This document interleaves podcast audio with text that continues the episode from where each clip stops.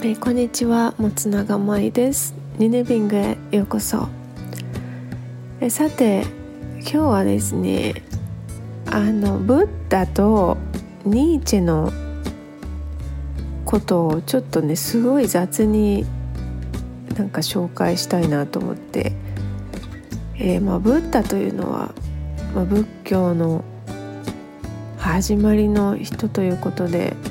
私たちの住んでいるねこの日本という国で、まあ、ブッダを知らない人はいないだろうっていうくらい有名なおじいちゃん。ブッダにも若かった時はありましたけども、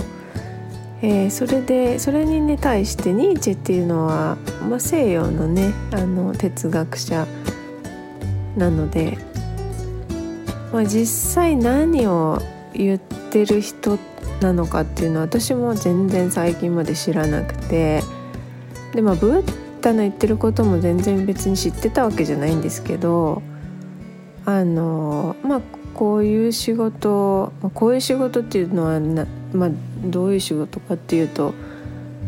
えー、っとまあこう人のね心理心の心理の方ではなくてあの真実の真の真理ね。まあ物事のはこういうふうにこういうものであるというね。なんかまあそういうようなことをお話ししたりとかあの、まあ、人が本当に幸せに向かっていく時の道のりみたいなあの、まあ、悟りとかではないんですけどでもこう今私たちが生きている中でまあ、迷って悩んで苦しむ時にじゃあどどこに向かっていけばいいのかっていうねことを、まあ、自分なりに追求して皆さんにお話ししていく中でまあいろいろねあのこう知っていったこともありつつ、えーまあ、そんな話をねしたいと思います。まあ、古今東西こう世界のね哲学者と呼ばれるおじさんたちはまあ共通していることは全員ネクラだということですね。まあネクラじゃないとね哲学なんかやろうとこう思わないしあの私アメリカの、ね、大学に戻った時にあの何を改めて勉強しようかなと思った時にね、まあ、日本では心理学部を卒業してるんですけど、まあ、せっかくなのでっていうか、まあ、せっかく本当にあのアジア人もね欧米人も世界中の人間がや宗教が雑多に存在していた、まあ、ニューヨークという恵まれた場所でもあったので。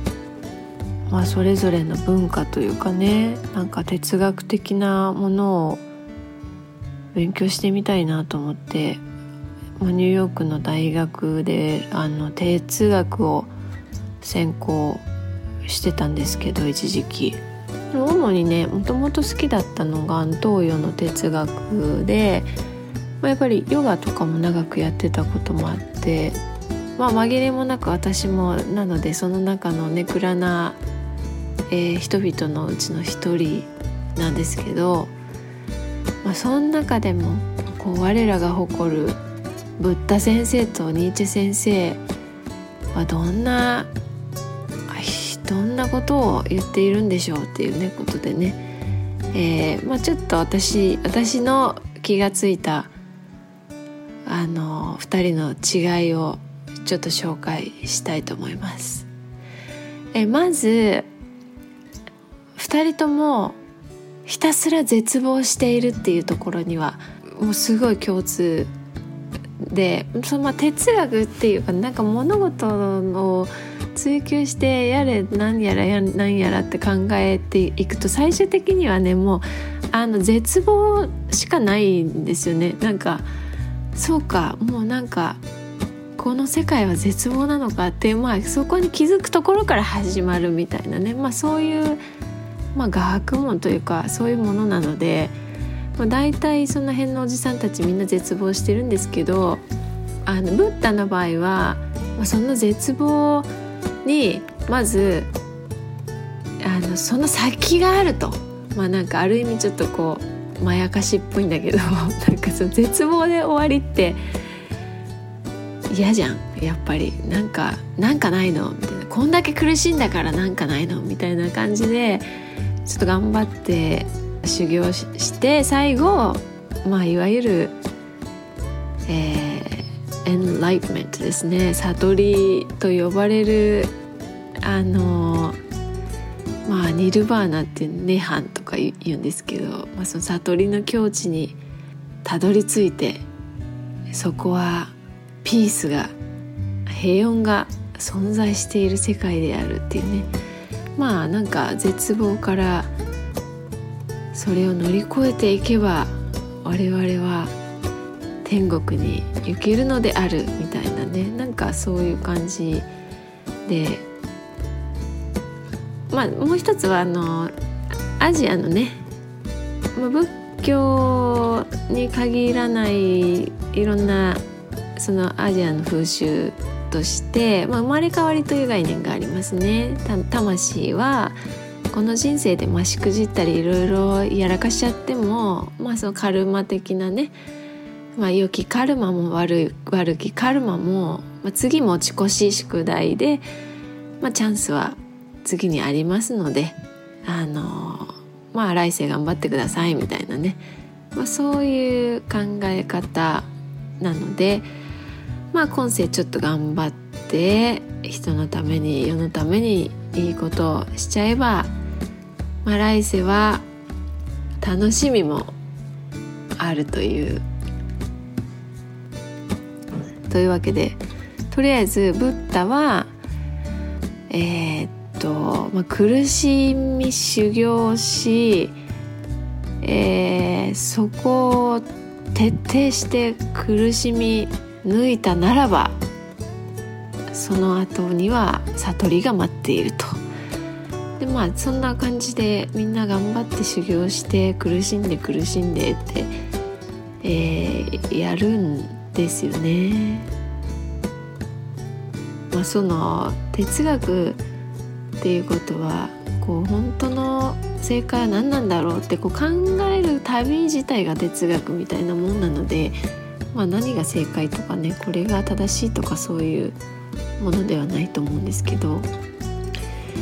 それに対してですねニーチェのおじさんはまたこれねいやーなんて偏屈なじじいなんだってまあ思うんですけどブッダと同様、まあ、絶望はしてるんですよね。そこはそこまでは同じなの。みんな同じ。絶望ひたすら絶望はしてんだけどその最終結果いきます。この人生に意味などないのである。とねまあこう言い放った人ですね。この人生に生きている意味など使命など魂の目的などありゃすかって言った人ですね。まあありゃすかっていうのは名古屋弁で老人が使うあのそんなもんあるかっていう意味なんですけど。でニーチェはだからね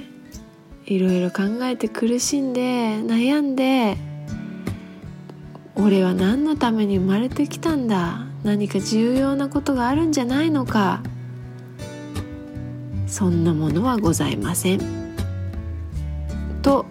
言った人です。でこれなんかそのこうブッダとかに比べるとちょっと悲観的っていうか希望なんてこの世界にはないって言い切っちゃってる感じであとあの輪廻転生生まれ変わりとかもないないというか信じてないあの考え方になるのでちょちょちょっと待ってよ。じゃあこの世界に生まれてきてマジで意味もなくて絶望しかなくて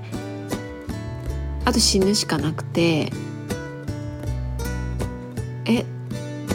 私たちって一体ってなりますよねでもここにねニーチェはね愛を見出してるんですよね。というのは、えー、何かそうやって苦しんだ先に目的を見つけたりとかこの人生にとても、まあ、そういうカルマ的なね何か意味があって宿題があってこれをやり遂げねばいけないとか、まあ、そういうものすらも存在していないと。ただただ生きていくだけ積み重ねていくだけ死んでいくだけそれでいいんだよって言った人なんですね。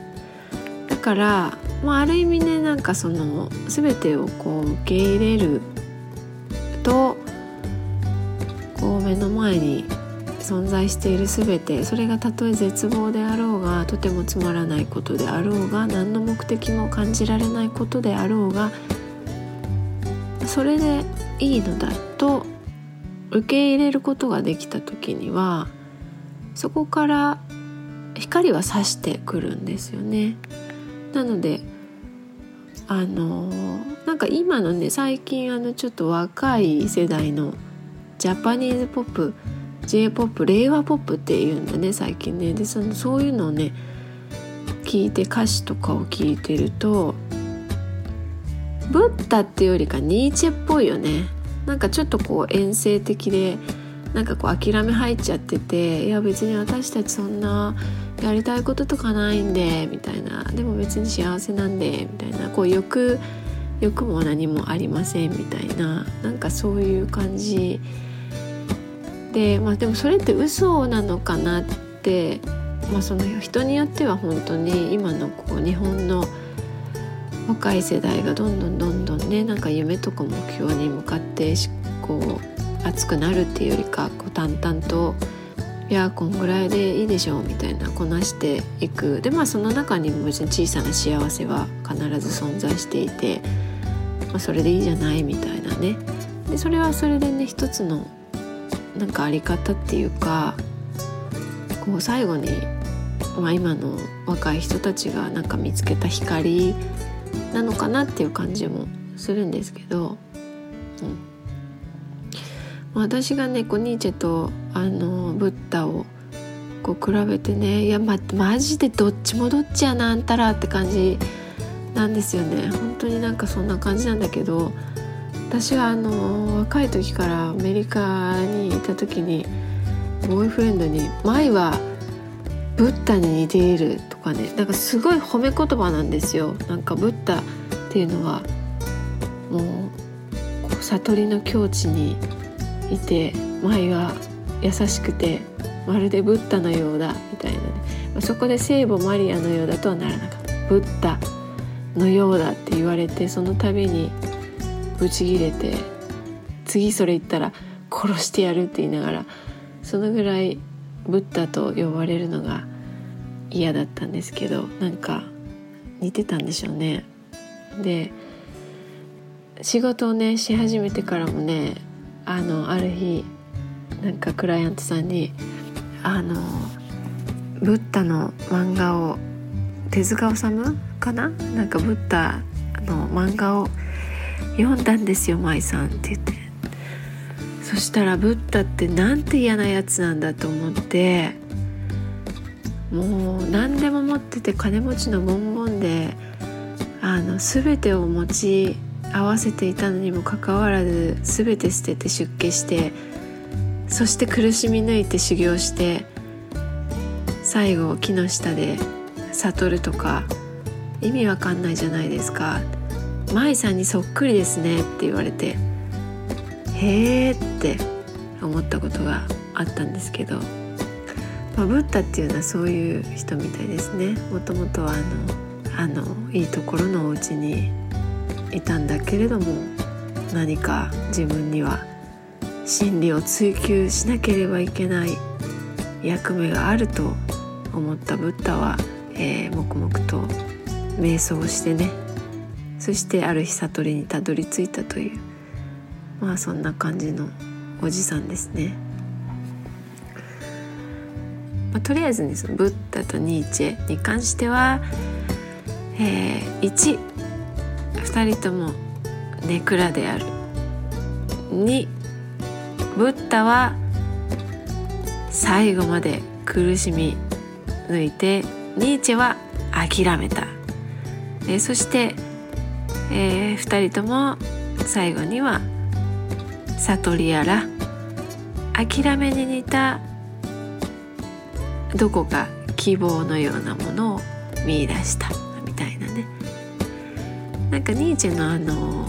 本とか読むとすごいあの現実的なねなんか結婚生活でこんな女を選ぶべきだとか